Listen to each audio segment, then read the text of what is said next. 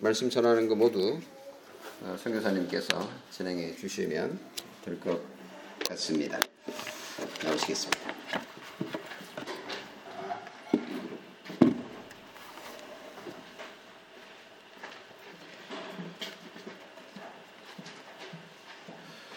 오늘 제가 받들어 읽을 하나님 말씀은 사도행전 12장 1절부터 10절까지 말씀입니다. 사도행전 12장 1절부터 10절까지 말씀입니다. 제가 받들어 읽도록 하겠습니다. 그때에 헤로당이 손을 들어 교회 중에서 몇 사람을 해하려 하여 요한의 형제 야고보를 칼로 죽이니 유대인들이 이 일을 기뻐하는 것을 보고 베드로도 잡으려 할새 때는 무교절 기간이라 잡음에 옥에 가두어 군인 넷식인 네 패에게 맡겨 지키고 6월절 후에 백성 앞에 끌어내고자 하더라. 이에 베드로는 옥에 갇혔고 교회는 그를 위하여 간절히 하나님께 기도하더라. 헤롯이 잡아내려고 하는 그 전날 밤에 베드로가 두 군인 틈에서 두 쇠사슬에 매어 누워 자는데 파수꾼들이 문 밖에서 옥을 지키더니 호련히 주의 사자가 나타나매 옥중에 광채가 빛나며 또 베드로의 옆구리를 쳐 깨워 이르되 급히 일어나라 하니 쇠사슬이 그 손에서 벗어지더라. 천사가 이르되 띠를 띠고 신을 신으라 하거늘 베드로가 그대로 하니 천사가 또 이르되 겉옷을 입고 따라오라 한데 베드로가 나와서 따라갈새 천사가 하는 것이 생시인 줄 알지 못하고 환상을 보는가 하니라. 이에 첫째와 둘째 파수를 지나 시내로 통한 쇠문에 이르니 문이 저절로 열리는지라 나와서 한 거리를 지나매 천사가 곧 떠나더라. 아멘. 오늘 읽은 이 하나님 말씀을 통해서 하나님께서 어, 우리에게 큰 은혜를 주시기를 원합니다. 어, 두 가지 양해를 좀 구해야 되겠는데요. 하나는 제가 오늘 주보를 살펴보니까 우리 임경국 목사님께서 계속해서 사도행전 강해를 하고 계시는 것 같더라고요. 아, 이게 어떻게 골라도 이렇게 고르나 이렇게 제가 좀 후회를 했습니다. 그래서 어떻게 하겠습니까? 엎질러 졌으니 해야죠. 아, 두 번째는 제가 지난주에 스승의 날이라고 제 선생님 한 분을 만나러 주일날 이제 가야 되는데 아, 예배를 같이 드리려고 했더니 그분이 또 줌으로 예배를 드린다 그래서 제가 또 근처에 있는 교회를 갔는데 그 한길 교회라고 아차산역에 있는 거기에 가서 예배를 드렸습니다. 근데 너 누구냐 이렇게 물으시더라고요. 그래가지고 제가 뭐 선교사다 그러면 또 머리가 아파지지 않습니까 서로. 그 제가 그 아 제가 다우리 교회 성도입니다. 좀 이름을 팔았습니다. 그리고 이제 탄자니아에서 가져온 커피를 하나 드리고 임경근 목사님께서 보내셨습니다. 이렇게 했죠. 좀 그건 좀 이해를 좀 해주셨으면 좋겠습니다.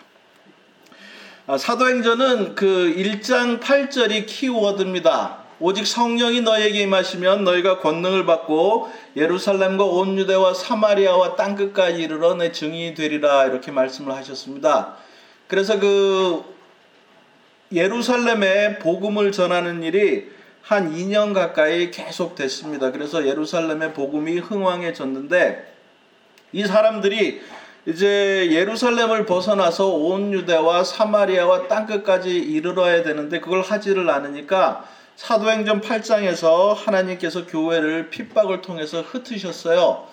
그래서 이제 온 유대와 그리고 사도행전 8장에 보면 사마리아까지 복음이 전해지고 그리고 10장에 이르면 이방인이었던 고넬료에게도 복음이 전해집니다. 그리고 이제 11장 어, 19절 말씀 보면 이 성경에 여러 가지 기록들이 되어 있는데 사도행전 8장에서 이 11장으로 바로 이렇게 뛰어가는 것 같아요. 그래서 그때의 스테반의 일로 일어난 환란으로 말미암아 이 말은 사도행전 8장에 있었던 그 핍박을 이야기를 합니다.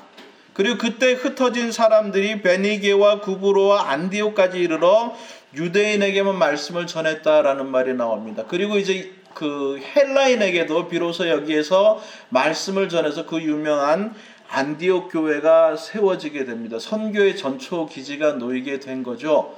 그래서 사도행전 8장과 사도행전 11장까지의 간격이 약 10년의 간격이 있습니다. 그래서 10여 년 동안에 교회가 든든히 섰습니다. 그래서 아, 이 상태로 계속 가면 이 복음이 땅 끝까지 전파가 되겠다라는 그런 생각들을 가지고 있었겠죠. 이 성령께서 역사하시고 하나님의 능력이 그렇게 드러나게 되는 것입니다. 그런데 하나님께서 일하시고 성령께서 일을 하시게 되면 이 마귀도 역시 또 일을 합니다. 이 교회에 또 핍박이 찾아오게 되는 거죠. 이 초대교회에서 가장 큰 핍박을 했던 사람 중에 하나가 이 헤롯 가문입니다. 예수님께서 탄생하셨을 때에 그때 예루살렘에서 왕노릇 하던 사람이 헤롯이었는데 헤롯 대왕이라고 그렇게 이야기를 합니다. 근데 그때 그 헤롯 대왕이 어, 예수님을 죽이려고 했죠. 그래서 베들레헴에 베들레헴에서 난 두 살 아래의 모든 남자아이를 전부 다 죽였습니다. 정말 나쁜 사람이죠. 그리고 나서 그 일이 있은 다음에 얼마 지나지 않아서 저는 하나님의 심판이라고 믿습니다만 그 헤롯 대왕이 곧 죽습니다. 그리고 나서 이제 오늘 보면 이게 그때 헤롯 왕이 손을 들어 이렇게 되어 있는 이 헤롯 왕은 그 헤롯 대왕의 손자입니다. 그 역사적인 명칭은 헤롯 아그리파 1세라고 그렇게 말을 합니다. 근데 이 사람도 헤롯 가문의 사람이어서 역시 이게 질이 좋지가 않습니다. 그래서 이제 교회를 핍박하려고 했습니다. 그래서 그때 헤롯 왕이 손을 들어 교회 중에서 몇 사람을 해하려 하여 요한의 형제 야고보를 칼로 죽였습니다.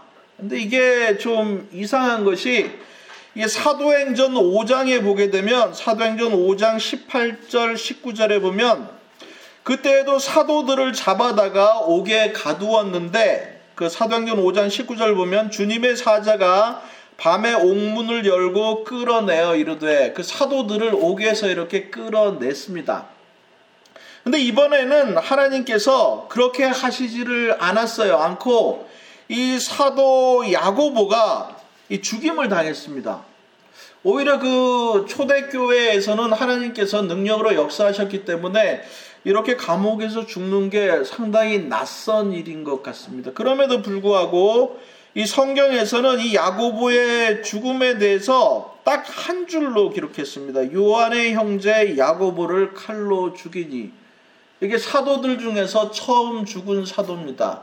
사도행전 8장에서 집사의 중에 한 분이었던 그 스테반 집사가 죽었을 때는 교회에서 이게 엄청난 큰 일이고 심지어 우리 예수님께서도 하늘에서 일어나서 스테반을 영접을 하시고 그렇지 않습니까? 그런데 이 사도 야고보가 아주 중요한 사람이에요. 중요한 사람인데 이 사람이 죽었을 때는 딱 한 줄만 기록했습니다. 요한의 형제 야고보를 칼로 죽이니. 아 이게 저는 참 옥에서 끄집어낼 수도 있고 그 사도 중에서 첫 번째 순교자가 나왔으면 아 이 부분을 좀 이렇게 잘 설명도 하고 얼마나 이게 교회에 있어서 중요한 일인가라는 얘기를 했으면 좋겠는데 그게 아니고 딱 한 줄로 당연한 당연하다는 듯이 요한의 형제 야고보를 칼로 죽였다 이렇게 어, 이야기를 합니다. 이게 아마도 우리들에게 가르치는 그 죽음의 그 일반성 혹은 보편성인 것 같아요. 어, 제가 어렸을 때는 전 죽음에 대해서 생각을 해본 적이 없습니다. 그 저는 이 땅에서 영원히 살 것처럼 그렇게 살았죠.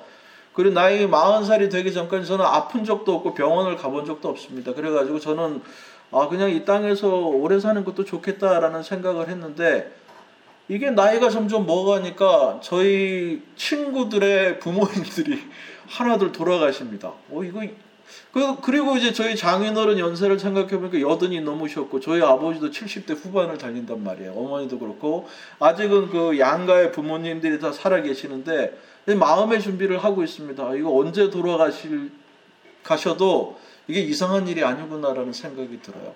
근데 한편으로는, 아, 그분들만 돌아가시겠나. 나도 이거 죽지 않겠나라는 생각을 요즘 가끔 합니다. 그래서 몸에서 이제 성교제 가, 가, 있다 보니까 별 이상한 병들이 막 생깁니다. 뭐 이 대상포진 같은 거 막 나오고 밥을 먹다가 돌을 씹어가지고 이가 깨지지를 않다. 뭐 이게 뭐 신장 결석 뭐 이런 병들이 한국에는 찾아보지도 못한 병들이 막 찾아옵니다. 아, 그리고 이게 또 예전에 한번 그 케냐 쪽에 선교사님을 모시러 갔다 또 강도를 만나가지고 한번 죽을 고비를 넘기지 않았습니까? 아 그렇게 죽음을 딱 눈앞에서 경험을 하고 나니까 예전 우리 말로는 그 요단강 건너가다가 한 발 딱 담그고 돌아왔다 이런 말을 쓰는데요. 아, 그런 일을 겪고 나니까 이 죽음이라는 것이 내가 원하고 내가 계획한 대로 되는 것이 아니구나라는 생각이 든 거예요.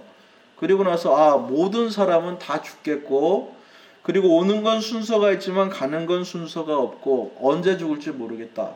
우리가 대한민국에 살면 이 사회가 안정이 되어 가지고 그 예측 가능성이라는 게 있습니다. 병원을 정기적으로 다니면서 국가에서 2년마다 검진을 하라 그러면 무슨 병이 있고 언제 죽을지 대충 이게 나옵니다. 그래서 사람들은 자기네들 인생을 계획을 하는데 근데 그렇지 못한 사람들이 지구상에는 더 많아요.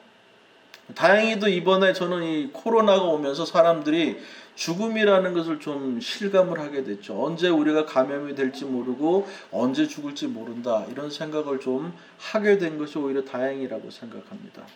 죽음은 항상 우리가 동행하고 있어요. 그리고 이제 제가 안타깝게 여기는 것 중에 하나는 이게 사람들이 이 운동을 열심히 하고 음식을 잘 먹으면 오래 살 것처럼 그렇게 생각하는데 이건 정말 착각이라고 생각해요. 우리 옛날 어른들은 말씀하시기를 그 이게 사람의 목숨은 하늘에 달린 것이라고 그렇게 했잖아요. 우리가 이 땅에 사는 것은 하나님께서 허락하실 때까지만 살 수 있어요. 운동하고 잘 먹는다고 오래 사는 것도 아닙니다. 하나님께서 예 이제 때가 되었으니 너는 이제 천국에 갈 때가 되었다 하고 부르면 우리는 가야만 되는 거잖아요. 근데 그걸 다 잊어먹고 살아요.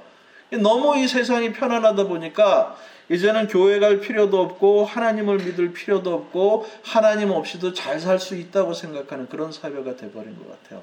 이게 선진국의 폐해죠. 그러나 그렇지 않습니다. 아직도 많은 곳에서는 많은 사람들이 이 죽음이라는 것을 늘 익숙하게 그렇게 곁에다 두고 살아가는 사람이 있습니다. 여기서 이 야고보 사도가 사도들 중에서 가장 중요한 사람 중에 하나인데 죽었어요. 근데 성경에서는 그것을 마치 당연한 것처럼 이야기합니다. 딱 한 줄로 끝내버려요. 헤롯이 야고보를 목베어 죽였다. 이렇게 말을 합니다. 그리고 이제 죽은 다음에는 심판이 있지 않겠습니까? 어, 이 세상에서 우리가 어떻게 살았든지 그건 상관이 없어요. 하나님께서 부르실 것이고 우리는 하나님께로 갈 것이고 그리고 그 후에는 심판이 있을 것이라고 성경은 분명히 이야기합니다. 이 법칙에서 예외인 사람은 하나도 없습니다. 그러니까 이 죽음이라는 것을 우리가 좀 받아들이고 인정을 해야 될 것 같아요. 그래야만 우리 삶이 조금 더 하나님께서 원하시는 그런 삶을 살게 되는 것입니다. 야고보 사도께서 일찍 죽으셨는데 주 44년경에 죽었다고 그렇게 하는데 저는 그분께서 마땅히 해야 될 일들을 다 했다고 생각해요. 사명을 마치셨기 때문에 하나님께로 간 것입니다. 근데 여기 우리가 사도행전 이 12장에 보면 몇 가지 죽음이 있는데 이렇게 신앙 때문에 죽임을 당한 순교자가 된 야고보 사도가 있고 그리고 야고보를 죽였던 그 헤롯 아그리파 1세 이 사람도 죽는데 그것이 야고보서 12장에 바로 나와요. 12장 20절부터 23절에 보면 이런 말씀이 있습니다. 헤롯이 두로와 시돈 사람들을 대단히 노여워하니 그들의 지방이 왕국에서 나는 양식을 먹는 까닭에 한 마음으로 그에게 나와 왕의 침소 맡은 신하 블라스도를 설득하여 화목하기를 청한지라 헤롯이 나를 택하여 왕복을 입고 단상에 앉아 백성에게 연설하니 백성들이 크게 부르되 이것은 신의 소리요 사람의 소리가 아니라 하거늘 헤롯이 영광을 하나님께로 돌리지 아니하므로 주의 사자가 곧 친히 벌레에게 먹혀 죽으니라 이렇게 말을 합니다. 이것은 하나님께서 초자연적인 방법으로 헤롯을 죽인 것을 의미합니다. 여러 가지 이유가 있겠지만은 그 중에 하나님의 교회를 핍박한 그 이유도 있을 것으로 생각합니다. 이런 죽음도 있어요. 그리고 또 다른 죽음이 하나가 더 있는데 그 나중에 베드로를 옥에 가두고 가두었는데 베드로가 옥에서 풀려나지 않습니까? 그런데 그 지키던 그 간수들이 죽임을 당해요. 그게 12장 19절에 있는데 헤롯이 그를 찾아도 보지 못함에 파수꾼들을 신문하고 죽이라 명하니라. 이렇게 해서 또 죽임을 당하는 사람들이 있습니다. 이렇게 세 건의 죽음이 있는데 또 한 사람 죽을 뻔하다가 가까스로 살아난 사람이 있죠. 그 사람이 바로 베드로입니다.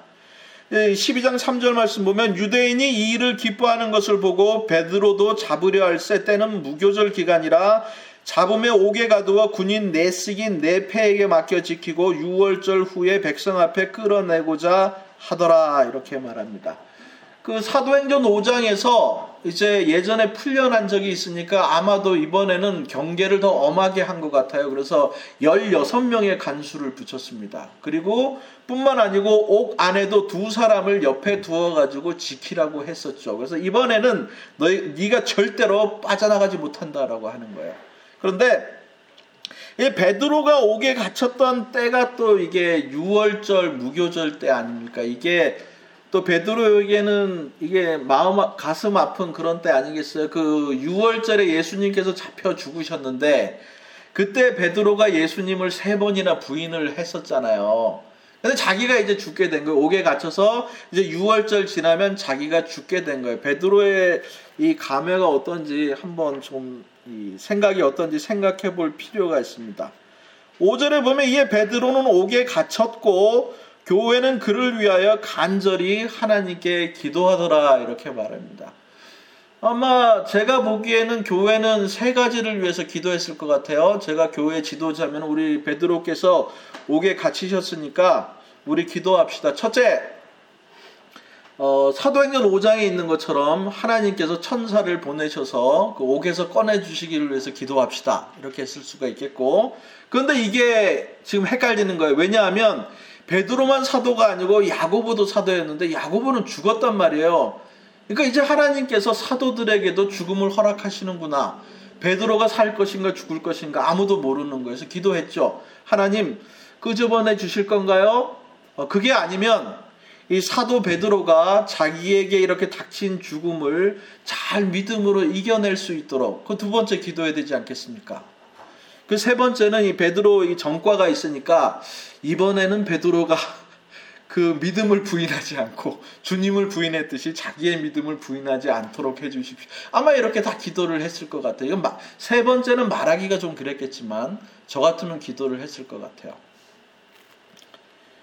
그래서 이제 재밌는 게 뭐냐면 6절 보면 헤롯이 잡아내려고 하는 그 전날 밤에 그러니까 사, 에, 사도 베드로가 오늘 잡혀서 내일 죽는 게 아니고 옥에다 여러 날을 가둬놨던 것 같아요.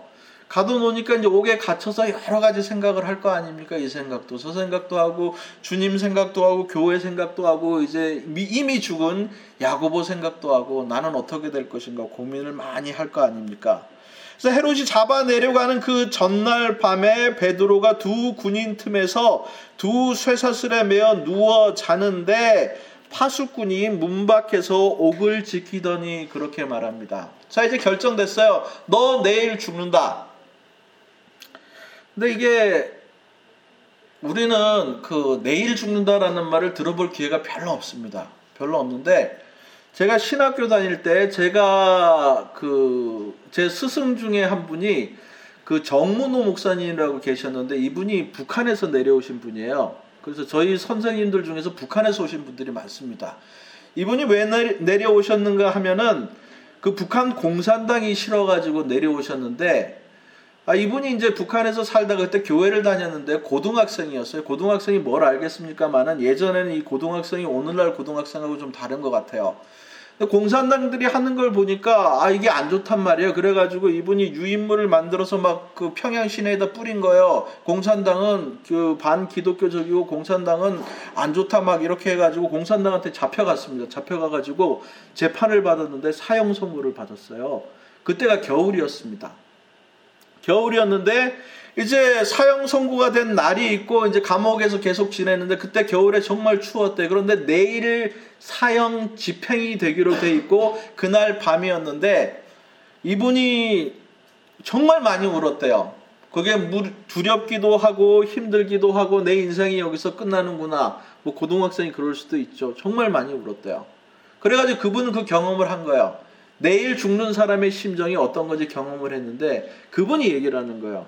근데 자기가 성경을 나중에 남한으로 넘어왔죠. 넘어와가지고 이제 신학교를 다니면서 성경을 읽다가 사도행전 12장을 읽었는데 여기 그 사도행전 12장 6절을 보다가 두, 사, 두 군인 틈에서 두 사슬에 매어 누워 자는데라는 이 말을 읽고서 이 구절을 읽고서 충격을 받았대요.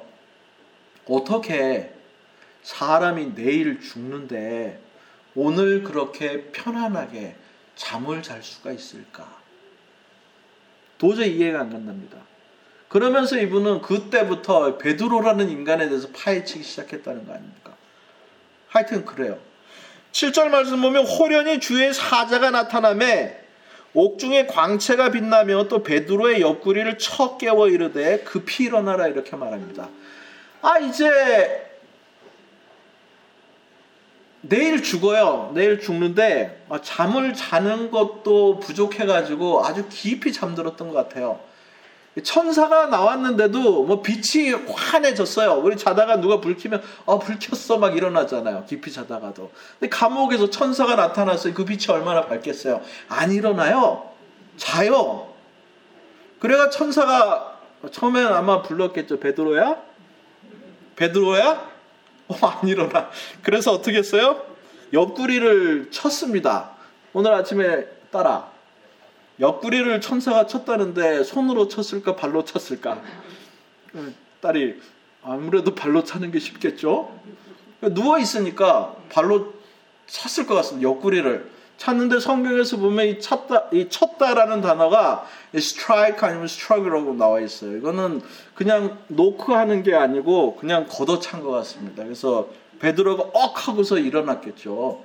그런데 일어나서도 아직 정신을 못 차려 얼마나 깊이 잤는지 이게 생시인지 환상인지 자기도 헷갈리는 거예요, 이게. 이게 참 이상합니다. 과연 내일 죽기로 작정된 사람이 그렇게 잘 수가 있을까라는 거죠. 이거는 살고 죽는 것에 대해서 관심이 전혀 없는 사람인 것 같아요. 예수님께서 한 10여 년 전쯤에 십자가에 달려 죽으실 때에 예수님을 쫓아갔었잖아요, 베드로가. 쫓아가서 그때는 사람들이 아, 이 사람 그 갈릴리 사람 쫓아다니는 사람 아니냐 그랬을 때 아, 나 아니라. 그리고 어떤 여종이 아, 맞다. 저 사람 그렇게 얘기하면 아, 나 그 사람 알지도 못한다. 나중에 예수님을 저주까지 하죠. 그랬던 베드로가 이제는 감옥에 갇혀가지고 내일 분명히 죽어요. 그리고 주님께서 뭐 끄집어내려면 진작에 끄집어내셨겠죠. 그런데 내일 죽는 날인데 아직도 안 끄집어내 주셨어요. 내일이면 죽어요. 그런데 어떻게 이렇게 깊이 잠을 잘 수가 있을까라는 것입니다. 그리스도인에게는 삶과 죽음 자체가 사실은 문제가 되지 않습니다. 우리는 살았지만 죽은 자고 우리는 죽지만 산 자들입니다. 단지 장소의 차이만 있을 뿐이에요. 먼저 죽은 야고보는 이제 주님의 품에서 영생을 누리는 것이고 베드로는 이제 이 땅에서 주님을 위해서 조금 더 일하다가 조금 후에 야고보 만나러 가는 겁니다. 그 차이 있어요. 그럼 몇 년이나 차이가 되겠습니까? 뭐 한 3, 40년이면 족하지 않겠습니까? 베드로가 저는 예수 그리스도의 그 부활을 경험한 다음에 그 부활에 대한 신앙을 가졌기 때문이라고 생각을 합니다. 그리고 성령께서 그들에게 이 어떤 믿음의 확신을 주었기 때문이라고 생각합니다. 많은 사람들이 죽으면 천국 간다고 하지만 제가 경험한 바에 의하면 천국은 죽어서 가는 것이 아닙니다. 천국은 우리가 살아있을 때 들어가야 되는 곳이에요. 그리고 이 땅에서부터 영생을 누리고 하늘의 복을 누리고 단지 우리 몸의 상태가 변화될 뿐이고 우리가 거하는 장소가 다를 뿐입니다.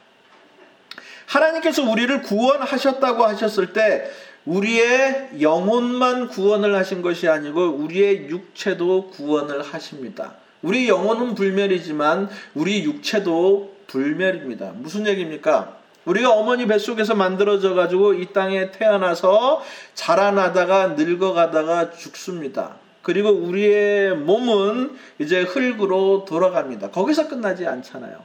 이제 마지막 주님께서 천사장의 호령과 나팔 소리로 이 땅에 오실 때에 우리 몸이 호련히 영화로운 몸으로 변화되게 되지 않습니까? 그리고 우리의 이 몸도 영혼과 더불어 영원히 존재하게 됩니다. 참 놀라운 것 중에 하나는 예수 그리스도를 믿는 사람들만 이 부활에 참여하는 것이 아닙니다. 믿지 않는 사람들도 다시 살아나요.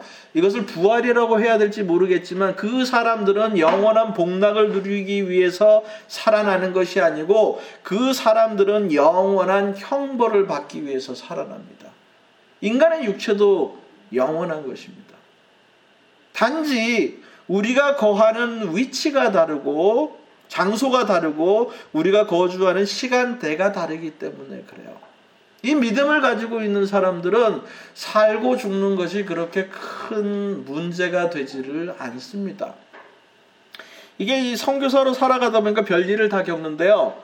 제가 처음에 이제 그 선교사로 가게 될 때 이게 아프리카에 그 에볼라 바이러스가 갑자기 막 생겨가지고 우리 어른들이 그렇게 걱정을 하시더라고요.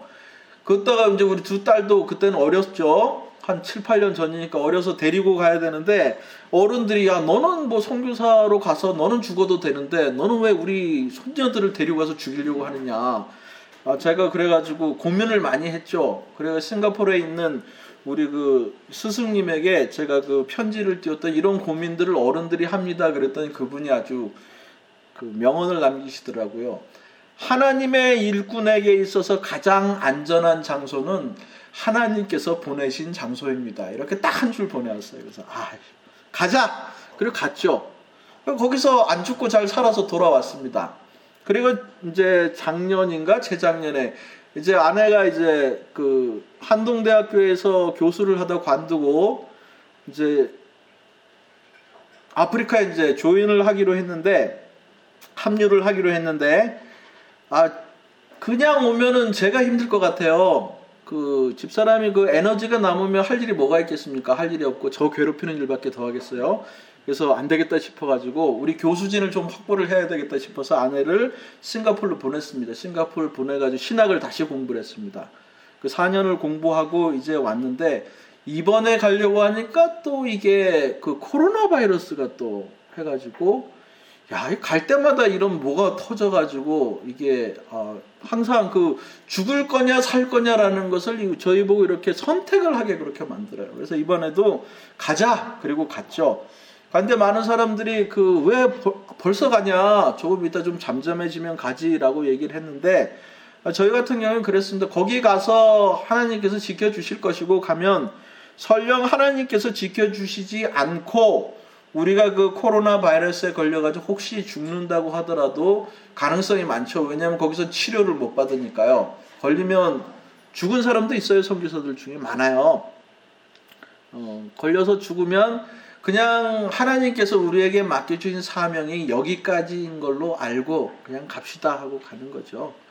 그래서 뭐 특별히 뭐 믿음이 더 있거나 그런 건 아니고요. 그냥 우리가 가지고 있는 그 부활에 대한 신앙, 또 그리스도인으로서 하나님의 선하심을 믿는 그 믿음. 지금 하나님께서 우리를 천국으로 부르셔도 그것이 우리에게 가장 유익한 것이겠다. 저는 그렇게 생각을 합니다. 그리고 이제 한 가지 딱 마음에 걸렸던 게 있는데 우리 둘째 딸이 그때 예수, 예수님을 안 믿고 있었어요. 그 어려서부터 계속 교회를 다녔습니다만 자기가 예수님을 믿는지 모르겠다라는 그런 말들을 했어요. 그리고 나중에는 저 예수님 안 믿어요라고 얘기를 하더라고요. 그런데 이제 제가 마지막으로 얘기를 했죠. 딸아, 우리가 다 죽으면 천국에서 다 만나게 될 텐데 내가 철을, 너를 천국에서 못 만나면 마음이 좀 아플 것 같아. 그래서 나는 네가 살아있는 동안에 너한테 정말 잘해주고 싶어. 내가 천국에서 널못 보는 여기서라도 잘해줘야지. 근데 다행히도 그 신학교에서 공부를 하다가 예수님을 믿게 됐어요. 그러니까 이제 저는 이제 아무런 걱정이 없습니다. 이제 내가 죽더라도 너는 아버지가 한 분이 더 있으니까 네 아버지가 널 돌봐 주실 거다. 그 아버지가 지금까지 나를 돌보아 주신 것처럼 너도 돌보아 주실 테니까 엄마 아빠가 일찍 죽어도 너무 슬퍼하지 말고 걱정하지 말고 나중에 천국에서 만나자 이렇게 얘기를 했죠. 저는 이게 특별한 사람의 신앙이라고 생각하지 않습니다. 참으로 믿음을 가진 사람들이라면은 늘 이 정도의 생각은 하고 산다고 생각을 합니다. 저는 사도 야고보가 그냥 죽었다는 것, 아, 이게 전 마음에 더 많이 와 닿아요. 아, 그냥 우리가 죽을 수도 있겠구나. 오히려 사도 베드로가 이렇게 감옥에서 태평하게 잠을 자고 천사가 나타나서 베드로를 거기에서 끄집어내고 한 이것이 더 이상한 일이라고 생각합니다. 그 다니엘과 세 친구가 있었는데 다니엘서에 보면은 신앙을 지키기 위해서 여러 가지 어려운 일들을 겪지 않습니까? 근데 하나님께서 그 다니엘의 세 친구를 풀무 가운데서 건져내시고 다니엘을 사자 입에서 건져내고 하셨지 않습니까? 근데 저는 그것들이 우리 모든 그리스도인들에게 다 해당된다고 생각되지 않습니다. 특별하게 하나님께서 그런 은혜를 베푸시는 사람들이 있지만은 그러나 지금까지 기독교 역사 속에서 대부분의 사람들은 이 야고보 사도와 같이 스테반과 같이 죽었습니다. 그리고 그런 분들이 있었기 때문에 그분들이 흘린 피가 있어서 그 피를 먹고 이 교회가 자라났다고 그렇게 생각을 합니다. 근데 저는 이것이 왜 우리들에게 있어서만큼은 예외적으로 적용이 되어야 되나? 그걸 묻고 싶어요. 무슨 말이냐 하면 지금 대부분의 그리스도인들은 세상 사람들이 다 죽어도 나는 죽지 않을 것이고 세상 사람들이 다 고난을 당해도 나는 그 고난에서 벗어날 것이고 세상 사람들이 다 고통 가운데 있더라도 하나님께서 나만큼은 잘 되게 해 주실 것이라는 그런 생각들을 하고 있습니다. 저는 그게 아니라고 봐요. 지금도 세계 곳곳에서는 이 믿음 때문에 고난을 당하는 형제들이 있고 믿음 때문에 죽는 형제들이 있습니다. 그리고 예배를 드리고 싶지만은 예배를 드리지 못하는 형제들도 있고요. 지금 제일 안타까운 게 이 중국 기독교인들입니다. 거기 한국 선교사들이 많이 들어가 있었는데 제가 아는 선교사들도 지금 다 쫓겨났어요. 그리고 인도에서도 쫓겨나고 있고요. 그리고 탄자니아에서도 다 쫓겨날 뻔했는데 이 코로나 때문에 전임 대통령이 코로나에 죽는 바람에 어, 쫓아 쫓겨날 뻔했어요. 제가 마지막 떠날 준비까지 다 했는데 그 코로나 때문에 그 대통령이 죽어가지고 그게 다 취소가 됐습니다. 그래서 이제 몇 년 더 머물 수 있고 이렇게 살아요 저희들은. 그냥 저희들 떠날 때 아 이제 여기서 우리가 해야 될 사명이 다 맞춰졌나 보다. 뭐 그렇게 하고 가는 거죠. 그리고 뭐 나라에서 떠나라는데 아 굳이 그렇게 아프리카에서 그 고생을 하면서 있을 필요가 없잖아요. 하나님께서 야 이제 너 한국 들어갈 때가 됐다 그러면 왔어 하나님 감사합니다 하고 들어가는 거지. 왜 그렇게 그 일에 목을 매는지 모르겠어. 한국이 얼마나 좋은데요. 여러분 절대로 그 외국 나가서 살 생각하지 마십시오. 제가 경험해 본 바에 의하면 예전에 뭐 그 천국 밑 천당 밑에 분당 뭐 이런 소리 하지 않았습니까? 제가 보기에는 뭐 이게 대한민국 전체가 거의 뭐 낙원입니다. 낙원. 한국보다 살기 편한 곳이 없고요. 한국보다 좋은 곳이 없어요. 그걸 못 믿겠다 그러면 그 아프리카에 오셔가지고 한, 한 석, 석 달만 사시면 그 원래 그런 일이 없었는데 저희 집사람 같은 경우에 선교사로 딱 거기에 가자마자 그 물이 갑자기 끊어져 가지고 한 40일 동안 물이 안 나오는 겁니다. 그런 일이 없었어요. 그래서 제가 다 당신 때문에 그래. 선교사 처음 오니까 하나님께서 맛 좀 보라고 그러시는 거 아니냐고. 그런 일이 막 벌어집니다. 저희 딸들도 아프리카에서 한 1년 정도, 8개월에서 1년 정도 살다 한국에 딱 들어오더니 라이트를 딱 켜면 불이 딱 들어오죠. 오, 아빠, 스위치 누르면 불이 들어와. 그리고 오, 수도꼭지를 딱 열더니 어, 아빠, 물이 끊이지 않고 나와. 막 그래요. 우리가 당연히 누리는 그런 것들이 어떤 사람들에게는 당연한 것이 아니라라는 거예요. 그 집사람이 오면은 그 아프리카에서는 제가 집사람한테 그 운전을 시키지를 않습니다. 성격이 예민한데 운전 운전까지 하게 되고 그 예민한 성격이 더 예민해지면 제가 어떻게 살겠어요. 그래서 내가 운전을 해줄 테니 그냥 있으시오 하고 근데 한국에 오면은 제가 이게 탄자니아는 오른쪽에 앉아서 운전을 합니다. 그래가지고 역주행을 가끔 해요. 그 집사람이 그거 보더니 자기가 한국에서 운전하겠다고 해서 운전을 하는데 아, 운전하면 고속도로 같은 데를 가면 그렇게 행복해요. 야 이런 길도 있구나. 막. 여러분들 그잘 모르죠. 저희는 그렇게 삽니다. 달라요. 사람들의 어떤 삶의 방식도 다릅니다. 그리고 이 죽음에 관한 어떤 그런 생각도 다 다릅니다.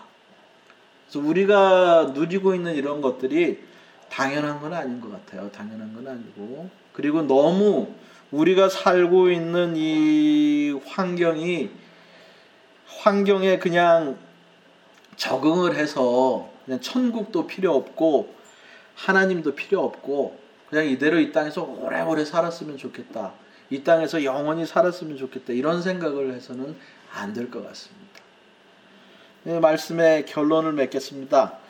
에, 살고 죽는 얘기가 12장에 쭉 나오는데 결론은 어, 사도행전 12장 24절인 것 같아요. 하나님의 말씀은 흥왕하여 더하더라. 이 구절이 사도행전에 세 번 나오는데요. 가장 중요한 말씀 중에 하나입니다. 사도행전 8장에서도 흩어진 사람들이 두루 다니며 복음을 전하고 그리고 그 사마리아 성에 큰 기쁨이 더하더라 그런 얘기가 있는데 여기에도 하나님의 말씀은 흥왕하여 더하더라라는 구절이 하나가 들어가 있습니다. 그러니까 살고 죽는 게 중요한 것이 아니고 우리가 살든지 죽든지 우리의 삶과 죽음을 통해 가지고 하나님의 말씀이 흥왕하여 더하면 그것으로 되었다라는 것입니다. 우리 삶의 목적이 이 땅에서 남들보다 좀 더 잘 살고 좀 더 편안하게 살고 인생의 복락을 누리며 사는 것이라면은 그게 무슨 의미가 있을까라는 생각을 해요. 제가 그 방언의 은사가 있어요. 근데 이게 좀 고도로 발달을 하게 되면은 이 개들하고도 얘기가 가능합니다. 그래서 저는 저희 동네에서 개가 여섯 마리인데 경비견으로 쓰고 있습니다. 개들하고 이렇게 얘기를 합니다. 그럼 말도 잘 들어요. 개들이 저를 얼마나 좋아하는지 몰라요. 그래서 개들이랑 가면 야 저리 가 그러면 저리 가 이리 와 그러면 이리 오고 근데 개들이 저를 보면 그렇게 행복해해요. 가끔 가다가 우리 삶에 있어서 하나님과 하나님의 말씀과 하나님의 영광이 없다면 이 개들보다 나은 게 뭐가 있겠나라는 생각이 들어요. 개들은 걱정이 없어요. 밥 주면 좋고 사랑하는 주인이 옆에 있으면 좋고 얘기도 해주고 놀아주고 얼마나 좋아요. 근데 개보다 행복한 사람들이 많지 않은 것 같아요. 근데 우리가 그 정도는 아니지 않습니까? 우리 삶에 분명한 목적이 있어야 돼요. 그 목적을 저는 사도행전 12장 24절 말씀 하나님의 말씀은 흥왕하여 더하더라 여기에서 찾고 싶습니다. 그 사도 이게 사도 야고보가 여기서 순교를 하셨는데 야고보 사도의 형제가 그 요한 아니겠습니까? 이 요한 사도는 제일 또 나중에 죽어요. 요한계시록에 보면 반모섬에 갔는데 그분께서 그렇게 고생한 이유가 하나님의 말씀과 예수 그리스도의 증거를 위하여 고난을 당한다라고 그렇게 말하잖아요. 그러니까 그게 우리 삶의 목적인 것 같습니다. 그 웨스민스터 소요리 문답에 보면은 제 1문에 사람의 제일 되는 목적이 무엇입니까? 이렇게 묻죠. 하나님을 영화롭게 하는 것과 영원토록 그를 즐거워하는 것입니다. 그렇게 말해요. 우리 삶에 그 목적이 있지 않으면 그 목적, 그 동기가 부여되지 않으면 사실은 아무리 오래 살아도 별로 그렇게 하나님 앞에서는 가치 있는 인생이 아닌 것 같습니다. 그리고 이 세상의 모든 사람들이 여러분들을 다 훌륭한 사람이라고 칭송을 하더라도 하나님께서 보시기에는 넌 누구냐 이렇게 물으실 것 같아요. 그런 삶이 무슨 소용이 있겠나 싶습니다. 야고보 뭐 이렇게 여기서 순교를 당했지만은 하나님께서 주신 사명을 성취하셨다고 했다고 그렇게 봅니다.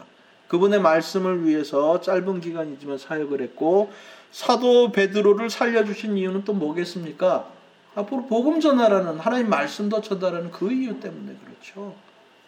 그거 아니면은 그냥 사실은 우리가 예수님을 믿은 다음에 천국에 바로 가는 게 제일 행복한 삶이에요. 여기서 그 이사가 이 집값이 올랐는데 아 이사 가야 되는데 전세값 더 해야지 이런 걱정 천국 가면 안 하잖아요. 그리고 아 나이 먹으니까 이가 아파 이를 이를 빼면 임플란트 다 해야 되는데 그런 걱정 안 하셔도 됩니다. 또 이 나이 먹으면 또 눈이 안 좋아져 가지고 또 녹내장 수술하고 막 그래야 돼. 제 주위에서 다 일어난 얘기예요.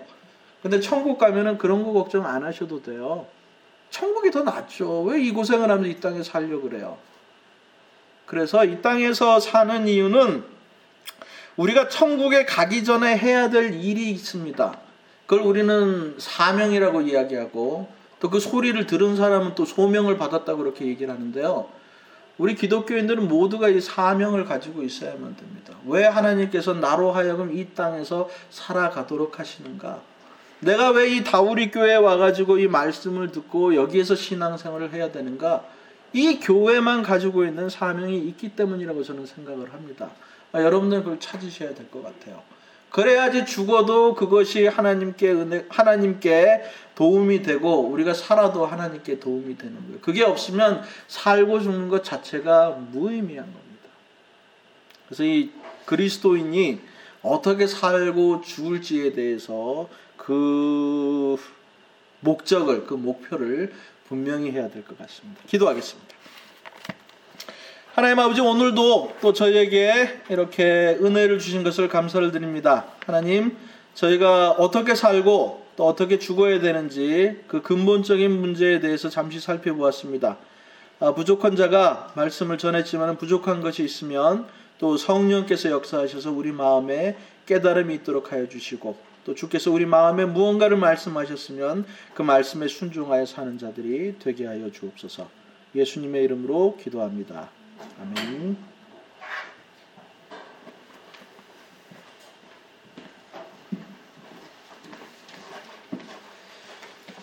우리 모두 아멘 찬송으로 말씀에 대한 아멘으로 440장 찬송 함께 마음을 다해 부르도록 하겠습니다.